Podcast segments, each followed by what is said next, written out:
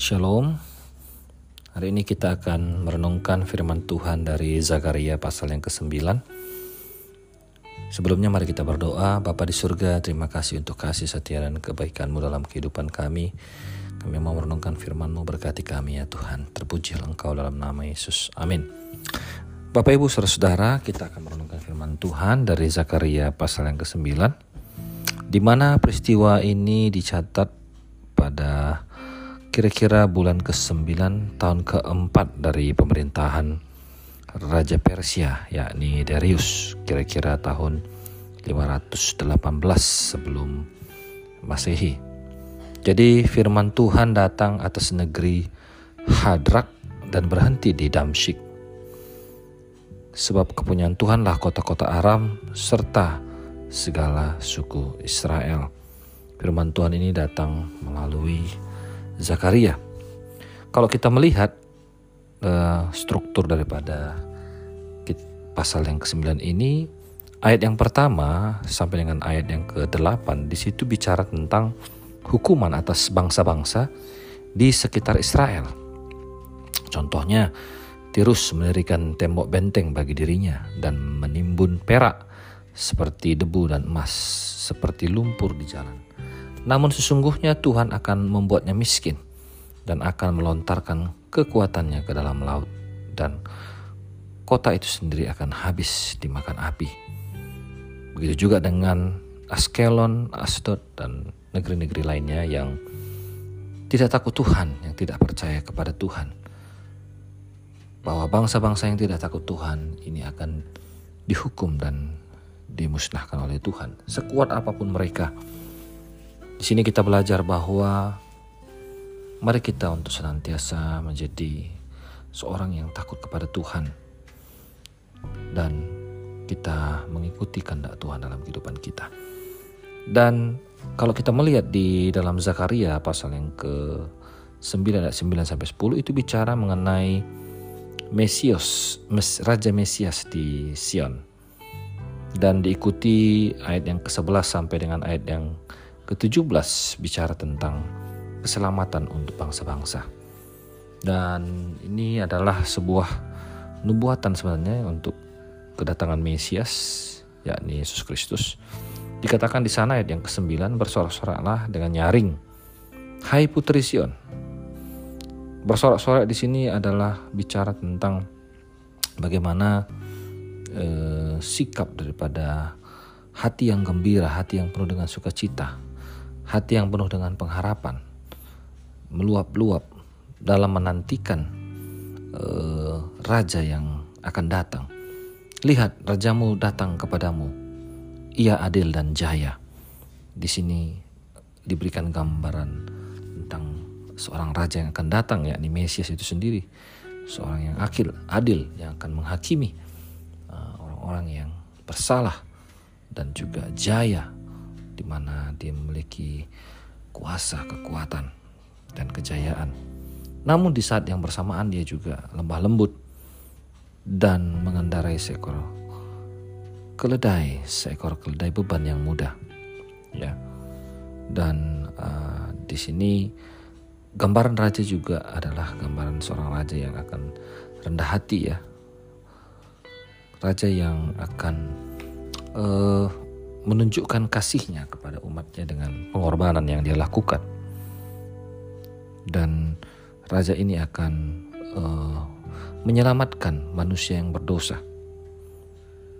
Dan di sini kita bisa melihat bagaimana uh, gambar raja ini sudah digenapi di dalam diri Yesus Kristus yakni dalam Matius pasal 21 ayat 1 sampai 5 di sana Yesus dielulukan di Yerusalem dengan memasuki kota kudus memakai cara ini Yesus menyatakan dirinya sebagai Mesias dengan mengendarai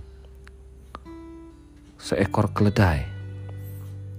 Dengan cara ini Yesus menyatakan dirinya sebagai Mesias dan juru selamat yang siap untuk disalibkan. Tuhan Yesus datang sebagai Raja Israel.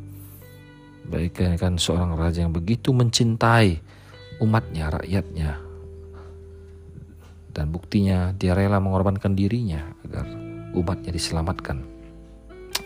Dan oleh karena itulah sepatutnya umat rakyat juga mencintai Yesus. Kita tahu bahwa kita dahulu adalah pendosa, pelanggar-pelanggar hukum Allah, hukum yang seharusnya uh, kita mati. Namun kita beroleh keselamatan oleh karena pengorbanan Yesus. Dia yang tidak berdosa dijadikan berdosa. Dia dihukum atas kesalahan yang kita lakukan. Allah menunjukkan kasihnya kepada kita yang rela mati di atas kayu salib bagi manusia yang berdosa. Allah membuat Yesus tidak berdosa menjadi berdosa supaya kita dibenarkan oleh Allah. Dan di sinilah kita bisa melihat bagaimana kelemah lembutan cinta kasih Yesus diberikan kepada umatnya.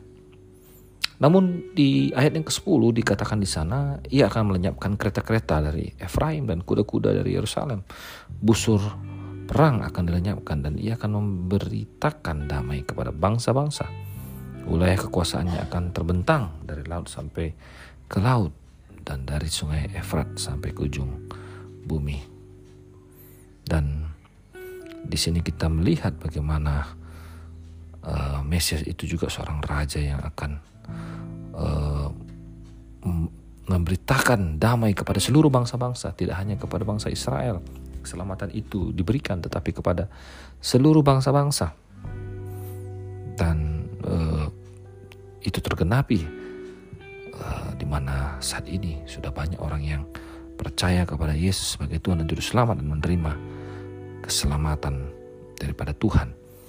Dan tentunya nubuatan ini akan digenapi sampai kepada kedatangan Yesus yang kedua kali.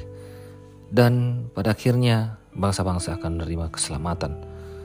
Juga seperti yang digambarkan oleh nubuatan Zakaria di dalam ayat yang ke-11 sampai dengan ayat yang ke-17. Di mana bangsa-bangsa itu akan menerima keselamatan. Dan Tuhan menyatakan dirinya kepada bangsa-bangsa. Dan sungguh alangkah baiknya itu dan alangkah indahnya ya teruna bertumbuh pesat karena gandum dan anak darah karena anggur. Dan Tuhan menyelamatkan bangsa bangsa-bangsa. Dan kita bersyukur kita juga adalah bagian daripada itu.